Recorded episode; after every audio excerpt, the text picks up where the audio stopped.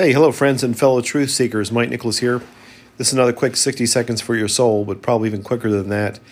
I suspect that this is going to sound terrible because I am up in New Jersey just for the night. Today's Saturday, January 28th, and I brought my little Blink mini camera with me to see if the orbs are here.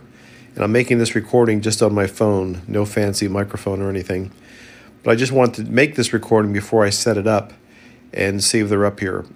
Even though this is a very old hotel, I don't think the orbs, whether they're here or not, has anything to do with spirits or any of that kind of stuff in this old hotel.